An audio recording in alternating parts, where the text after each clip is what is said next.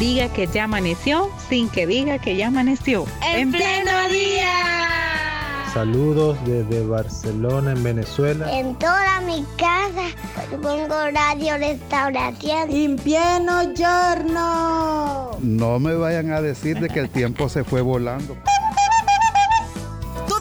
seamos parte de En Pleno Día. De lunes a viernes. De 6 a 8 de la mañana. En Radio Restauración. 100.5 FM. Y en Facebook. Arroba En Pleno Día.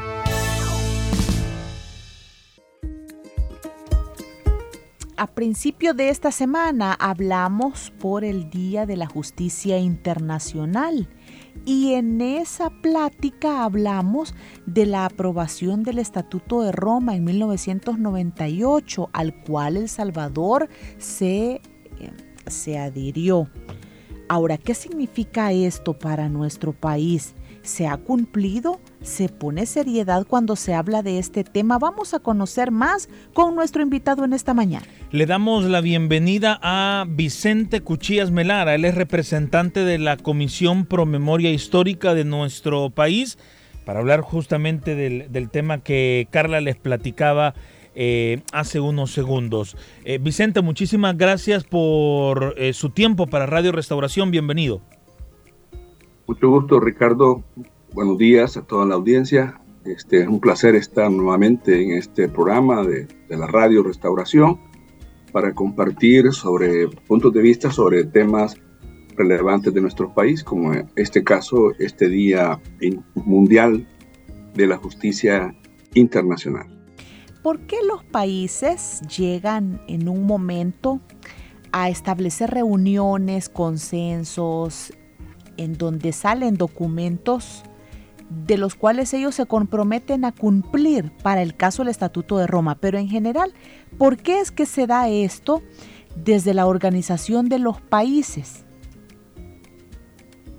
Bueno, lo que ha pasado es que la historia de la humanidad, en particular en el siglo XX, dejó un, diríamos, como un saldo bastante negativo.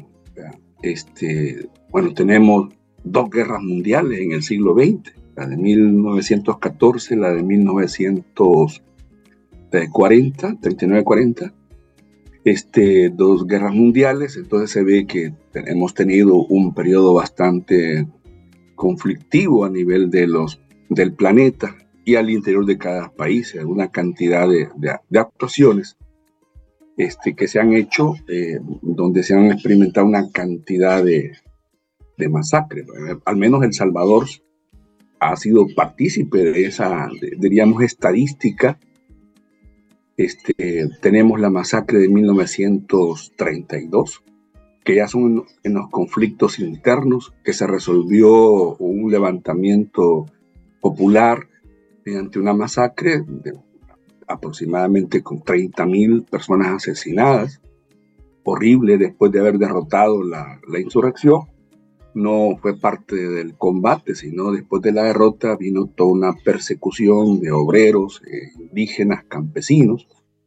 Este, eso en el 32 y ya en el periodo, diríamos, ya del 70, del 70 al 74 tenemos registrada la primera masacre ya en, este conflicto nacional ya de cierre del siglo XX y toda la lista de masacres que se dieron durante la guerra civil, ya en el 80, 81 hasta el 82, que fue donde se experimentaron, diríamos, las mayores masacres. Y en la cual pues tenemos dentro de la estadística de violación de derechos humanos y de crímenes, bueno, tenemos la, el asesinato de casi 500 niños. 500 niños. No ha habido una masacre tan grande de, la niñez en toda América Latina en todo el siglo XX. Esto eh, me refiero a la masacre del Mozote, que aproximadamente son mil personas asesinadas, de las cuales eh, más de la mitad de esas personas asesinadas, incluyen mujeres embarazadas, abuelitos, están esta lista de, niños, que serían como la, mayor masacre de, niños en, América Latina en el siglo XX. La mayor masacre de civiles la tenemos también eh, es la mayor masacre, la, la de 1932. Entonces, ante esto, El Salvador ah, puntea, también en Europa tenemos otras situaciones de masacres. Eh, entonces se tomó la decisión de crear este, este estatuto, que no es más que una legislación internacional, en el cual se le va a dar cuerpo a, a la conformación de una corte penal internacional para evitar de que este tipo de violación de derechos humanos quede impune, ya que en la mayoría de casos los actores, los ejecutores de estas masacres eh, han sido el mismo Estado. Entonces, eh, eh, eso es imposible que el mismo Estado, siendo el, criminal, se juzgue. Eso es imposible. Entonces, por eso se ha creado esta Corte Internacional para que juzgue aquellos hechos, diríamos, de asesinatos, de tortura, ya que los estados a veces no lo, no lo hacen. Claro, eh, la vigencia del estatuto no comienza justamente a partir de las ratificaciones. Estaríamos hablando ya en el 2000. Los hechos anteriores, esos ya no entran, pero han servido como, diríamos, la justificación, al menos para eso, eh, de la necesidad de crear esta Corte Internacional Penal. Por ahí va la, la cuestión eh, y lo planteo a partir de nuestro país que no, que no hemos tenido una situación tan, diríamos, tan tranquila dentro de estos acontecimientos de asesinatos, de dolor, de sufrimiento de los pueblos, en el caso nuestro. Bueno, y, qué penoso, y qué, lamentable, qué feo es que El Salvador tenga estos récords de la mayor cantidad de niños y niñas masacrados o la mayor, el récord también del siglo XX de eh, la mayor masacre de civiles en América Latina. No es nada agradable que nuestro país tenga estos eh, récords. ¿Qué significa, licenciado, para un Estado? Y, digo Estado porque quiero que nuestra audiencia entienda que esto no depende si es de un gobierno, si es de otro gobierno, si es de un quinquenio o de otro quinquenio, sino que se adopta un compromiso de Estado de responder a ciertas garantías, de responder a ciertos estándares. Y así como usted nos decía, el mundo tiene reglas. Hay, hay quienes las violentan y, para eso están estas instancias internacionales para respetar esas reglas del juego. Sí, así es. En el caso de El Salvador, este, ratificamos esos estatutos en el cual reconocíamos la, diríamos, la, la, jurisdicción de la Corte Penal, que fue en el 2016, aunque el acuerdo se tomó antes, pero hasta entonces se fue a ratificar el Estatuto de Roma del 2016. En, desde ese momento ya El Salvador, eh, fue un dato importante, ¿va? Eh, ya acepta que tenga competencia la Corte Penal Internacional. En principio de una manera preventiva, porque claro, es lamentable todo lo que ha pasado, eh, que a veces las nuevas generaciones cuando lo desconocen no tienen la menor idea de lo que ha pasado, por eso es que es importante el tema del rescate de la memoria histórica, para que veamos de dónde venimos, de dónde venimos del sufrimiento de este pueblo. Y, claro, y así poder ver el presente y el futuro, porque la gran, diríamos, misión que tiene cada generación es avanzar, no retroceder jamás. Por eso es importante saber de dónde venimos, lo que ha sufrido nuestro pueblo, para que en el futuro eso no se vuelva a repetir. Así es que eh, por eso me parece un buen precedente que, el, nuestro Estado de El Salvador, porque en esa condición se recibe la posición, aunque la adopte un gobierno como tal, eh, claro, y también participa la Asamblea porque ratifica esto, entonces ya desde ese momento se convierte en una política de Estado. Entonces ahí hay una posición ante, diríamos, la comunidad internacional de que el Estado de El Salvador eh, este, es parte, de, diríamos, de este eh, tratado, ¿verdad? de, este estatuto, que no es más que una normativa jurídica internacional para juzgar los crímenes. ¿Y a qué se comprometió El Salvador con base a esta legislación internacional? A lo que se ha comprometido justamente a que si el Estado de El Salvador, porque en principio hay que agotar las instancias jurisdiccionales nacionales, eso así es ya eh, viendo el estatuto, el debido proceso, las personas que han sido, como dicen, agraviadas, las víctimas, tienen esa posibilidad de recurrir a estas instancias, pero previamente tienen que agotar las instancias nacionales. Entonces lo que ha, hecho Salvador es decir, bueno, si algún salvadoreña, salvadoreño no se siente satisfecho, como se le ha juzgado un caso, de, diríamos, de los que están contemplados dentro del Estatuto de Roma, este, eh, puedan recurrir a esta corte penal. Tienen el derecho. Eso es lo que, y el Estado del Salvador reconoce que lo que ahí se decida se va a tener que cumplir. Esto parecido también a, la otra corte que tenemos a nivel interamericano, la Corte Interamericana, donde ya el, Estado del Salvador ya fue juzgado, ya fue condenado.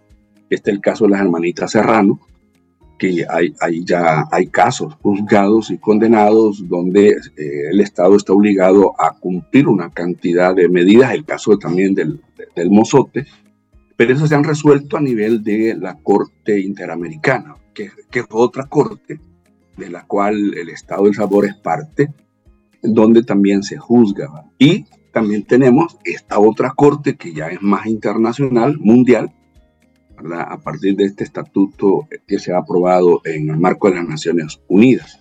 Así que eso es básicamente lo que el Estado del Salvador está reconociendo.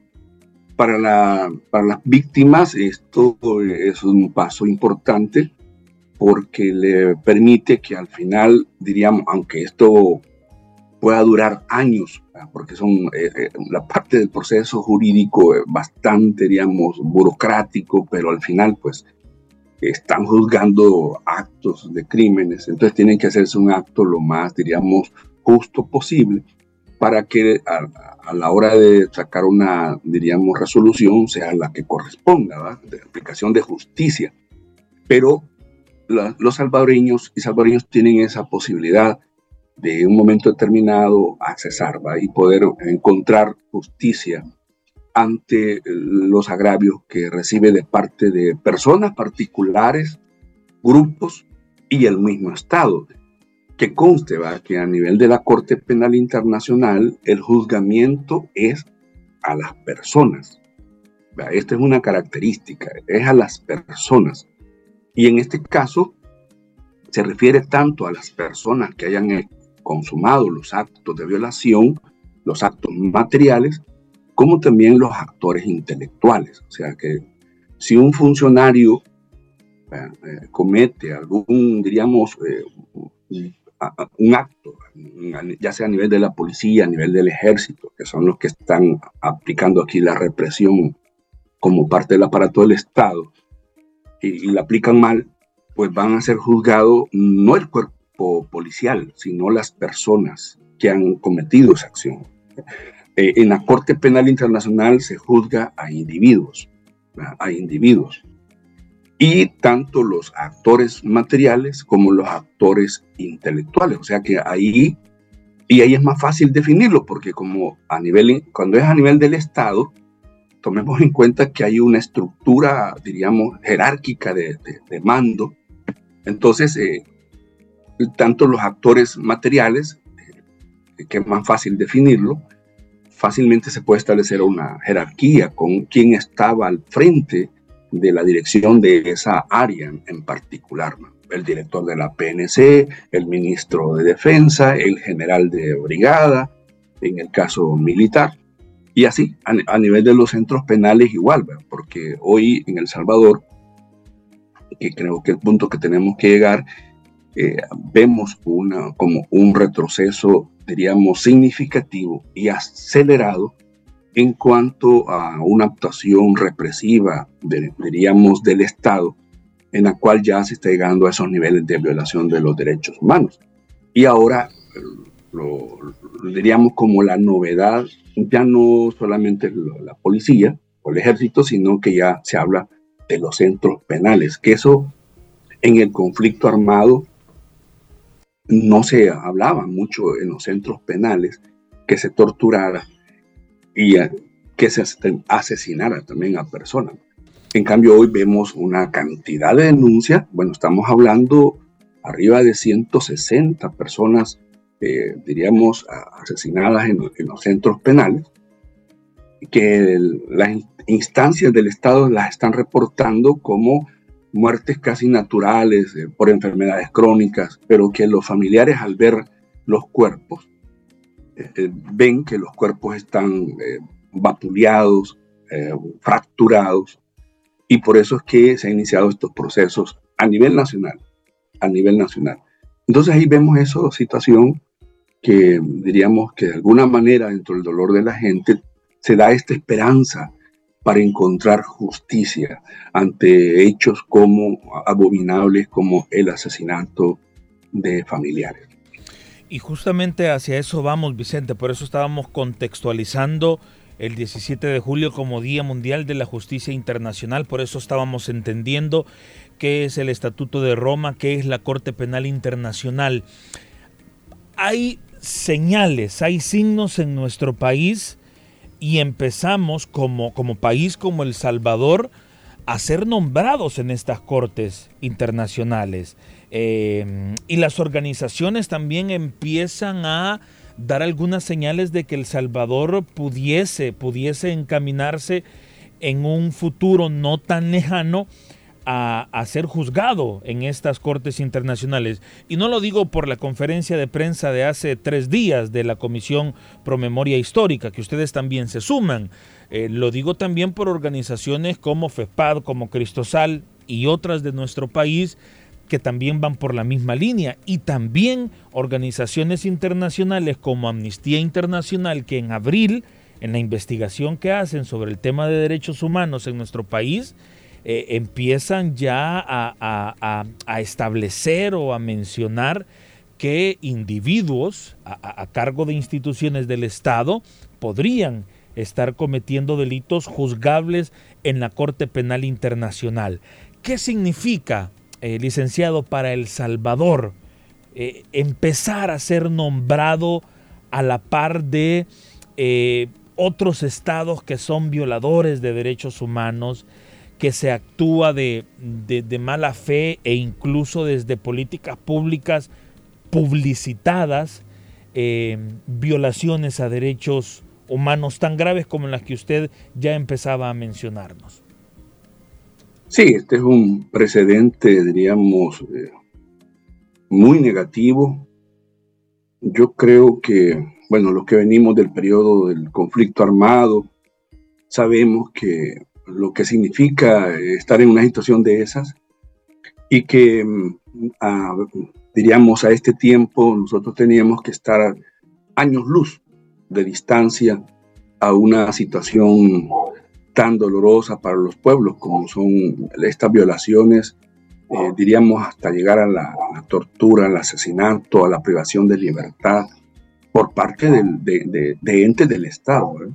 Este, eh, eh, es algo que, al menos tal vez las nuevas generaciones no logran dimensionar la situación y, y, la, qué tan grave está la situación.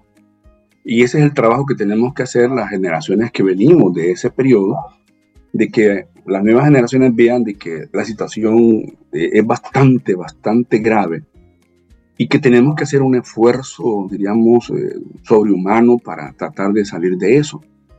Y claro, lo primero es la denuncia, lo primero, el segundo es el, el, el, hacer los llamados respectivos a, a los, este tipo de, de sujetos o de entes que están actuando de esta manera y que claro, en, nuestro caso, eh, como las cosas se han estado desarrollando de manera casi públicamente, como en el tiempo de la dictadura, eh, eh, digo esto en el sentido de que la misma actuación del presidente, que en sus conferencias, en sus actividades públicas que ha tenido, él ha sido uno de los que ha estado como haciendo este tipo de, de, de invocación o de llamados hacer una actuación bastante irresponsable de los cuerpos represivos.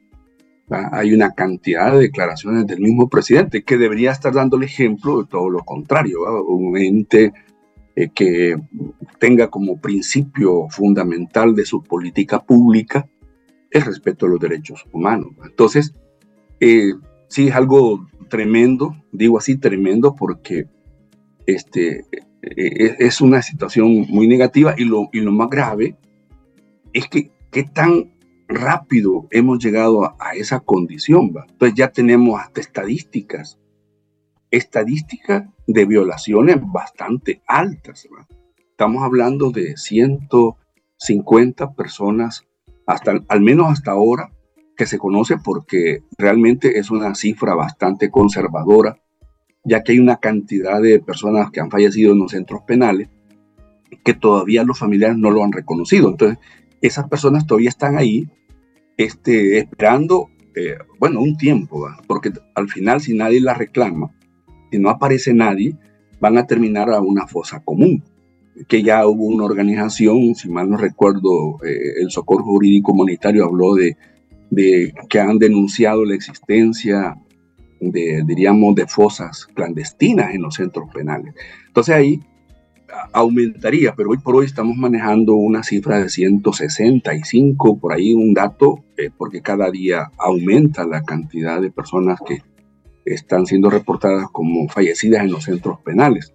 Entonces, imagínense eh, tan aceleradamente, porque estamos hablando en un par de años, ya, marcando cifras, en, estar ya en la lista de, de la estadística de, de, este tipo de violación de derechos humanos. Y el tema de la tortura, eh, eh, eso, bueno, la mayoría o casi todas las personas que han sido liberadas, que son arriba de, hoy ya hablaron de 7.000 liberadas, el testimonio principal de ellos es que han sido torturados, golpeados, vapuleados, este, y bueno, hemos visto las imágenes en la condición, diríamos, eh, tan desastrosas en que han salido algunos en un alto nivel de desnutrición, porque hasta el tema de la alimentación se les ha negado en, los centros penales. Y esto que la mayoría de los familiares han estado aportando la, la, canasta alimenticia para ellos y, algunos han testificado que no les daban de comer. O sea que parte de toda esa tortura que han estado recibiendo, además de los golpes, el no recibir los alimentos que los mismos familiares han estado llevando a los centros penales. Así es que eso digo yo, esto es algo tremendo, duro, que tenemos que hacer un esfuerzo y yo por eso felicito a esta radio porque aborda este tema, porque esto no tiene, no, no, no responde a, doctrinas políticas, religiosas, es para todos los salvadoreños y salvadoreñas que estamos en nuestro país eh, bajo esta situación, que todos estamos obligados y especialmente, bueno, los cristianos, hay una obligación de este, conocer y también de hacer los llamados respectivos para que esto se termine y se corrija lo más pronto posible porque El Salvador no puede ir por esa senda este, que ya, la, de, donde la cual venimos y que es una senda de dolor, de sufrimiento de nuestro pueblo. ¿Quién vigila ¿Quién vigila el cumplimiento de la legislación internacional? ¿Quién tiene la jurisdicción de decirle al Estado, usted no está cumpliendo con este estatuto? Hay dos mecanismos, hay dos mecanismos que son los que normalmente se activan a nivel de los organismos internacionales. Primero es los familiares que llevan la denuncia a, las instancias respectivas, ya sea a nivel de la Corte Penal Internacional o la Corte este, em, a nivel de, de, América Latina, la la Corte de Derechos Humanos que tenemos a nivel de América Latina, la Corte Interamericana. Eh, eh, está la acción que hacen las, las víctimas de la denuncia, pero también está la actuación de los relatores. Existen relatores tanto a nivel de, de, los mismos organismos, nosotros tenemos un relator de derechos humanos a nivel de la OEA, pero también tenemos relatorías a nivel de Naciones Unidas y también, eh, como parte de esos relatores, están los organismos internacionales, como ya se mencionó, Amnistía Internacional este, y otros, que están pendientes de la actuación, diríamos, del de, respeto a los derechos humanos en cada uno de los países. Entonces, estos son los que ponen la, voz de alerta para los organismos respectivos y son los que dan los reportes, en el caso de la OEA, en el caso de las Naciones Unidas, los relatores Y en el caso de El Salvador, bueno, ya ha habido llamados que se le ha hecho al Estado de El Salvador para que suspenda, para comenzar el estado de excepción, que ya no tiene ninguna validez. El estado de excepción, que este es uno de los recursos que tiene el Estado en su, en su constitución, en el caso nuestro, pero que su nombre lo dice, pues es un, es un recurso excepcional porque eh, restringe una cantidad de, derechos fundamentales de, los salvadoreños y salvadoreñas y que no se puede sostener por mucho tiempo. Ya a estas alturas llevamos un año, cuatro meses de que hay una restricción de los derechos fundamentales de los salvadoreños. Bueno, uno, la, no tener derecho a la defensa, imagínense. Entonces, toda la prueba la presenta la policía y, y fiscalía es la única prueba que hay porque el acusado no tiene ninguna manera de presentar las pruebas de descargo porque no tiene derecho a, la defensa ni a la visita de sus familiares en los centros penales. Es una situación de, está en una condición de, privación de libertad, que es, es una característica de esta figura, de que los familiares no saben dónde están ni en qué condiciones están porque no logran constatar, hablar con ellos. Les dicen, están acá, están allá, y, ellos tienen que asumir eso como, como verdad, cosa que, que en algunos casos no, no ha sido. Es más, hay quienes han estado yendo a los penales y les han atendido los funcionarios sin decirles que su pariente ha fallecido días anteriores o, o meses. Algunos hasta se han dado cuenta que sus familiares habían fallecido dos o tres meses atrás. Es duro. Entonces, este, esos son los, mecanismos que hay para que eh, las entidades internacionales puedan actuar. Y especialmente la denuncia. Para que se lleve una denuncia, tanto a la Corte Interamericana como a la, la Corte Penal Internacional, por ley obliga que tiene que agotarse las instancias nacionales. Por eso es que Allí la labor de los organismos de derechos humanos, en el caso nuestro, como ustedes han mencionado, a FESPAD, a Tutela Legal, María Julia Hernández, a, Cristosal, a Socorro Jurídico Humanitario, que son de las eh, organizaciones que han estado muy activas.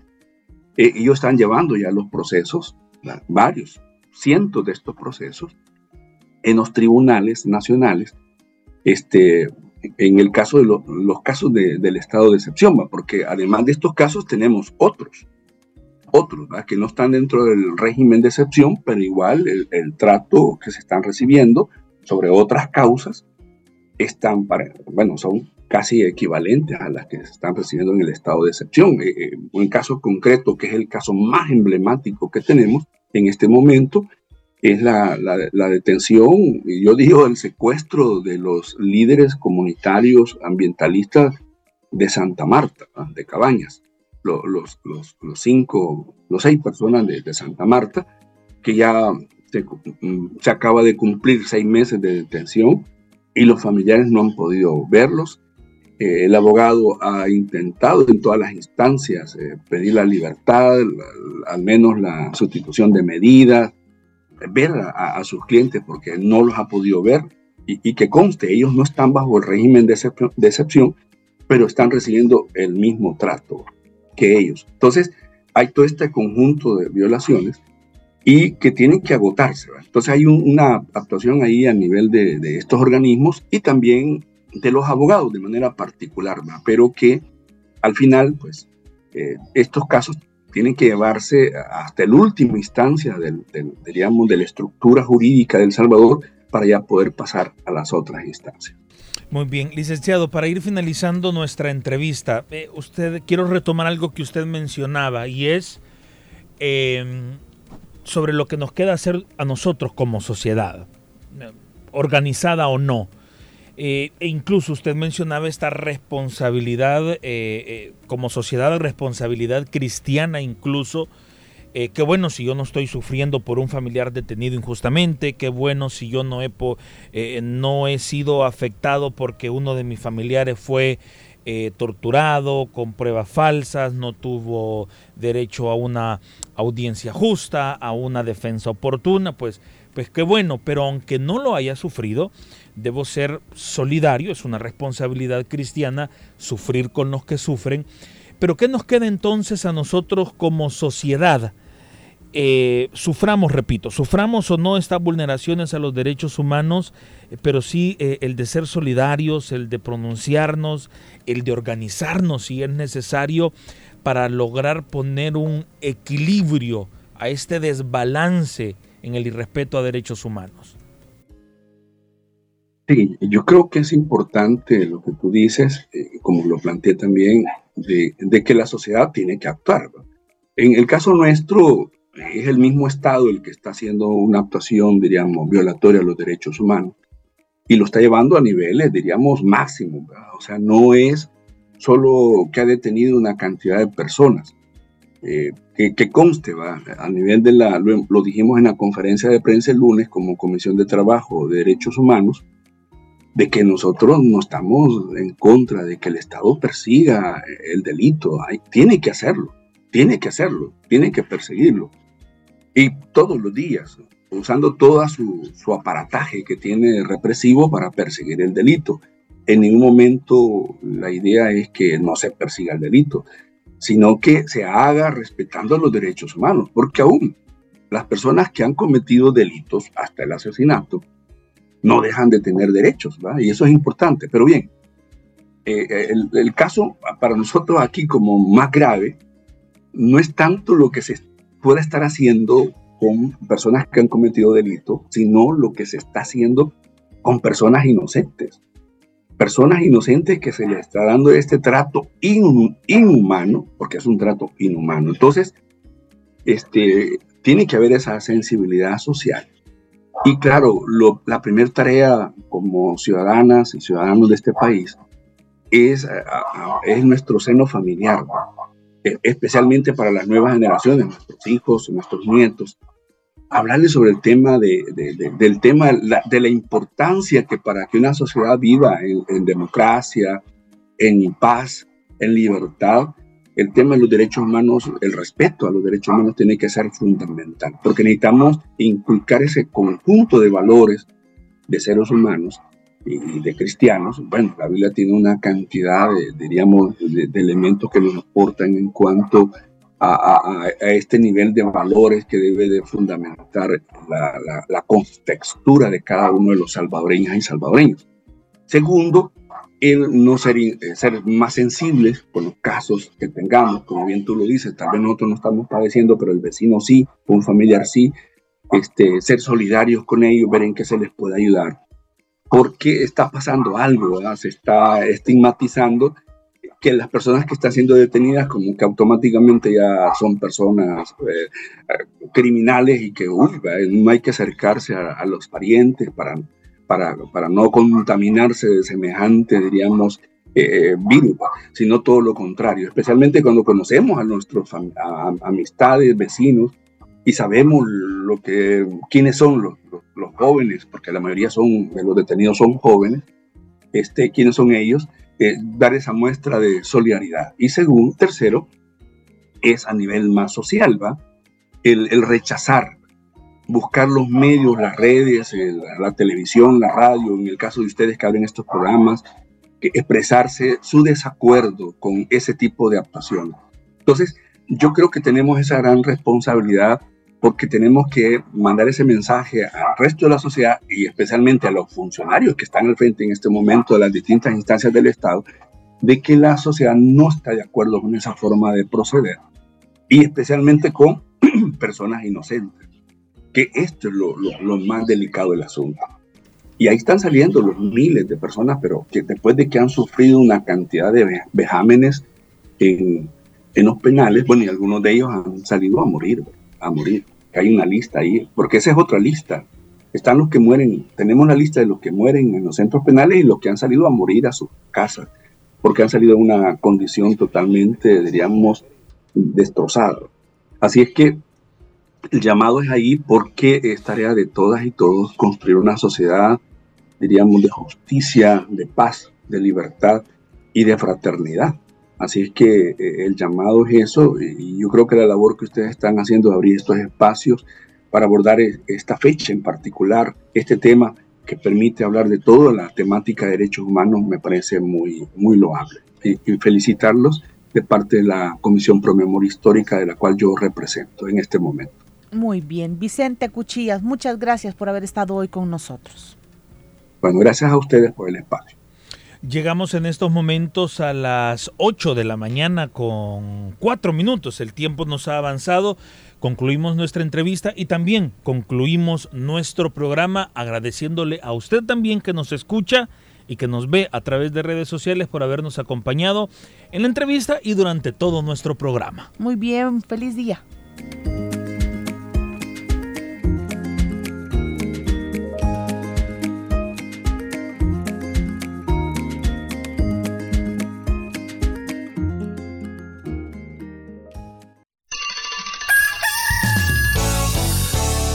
Que ya amaneció sin que diga que ya amaneció. En pleno día. Saludos desde Barcelona, en Venezuela. En toda mi casa pongo radio restauración. In pieno giorno. No me vayan a decir de que el tiempo se fue volando. Parte De En Pleno Día. de lunes a viernes De 6 a 8 de la mañana. en Radio Restauración 100.5 FM. y en Facebook. Arroba En Pleno Día.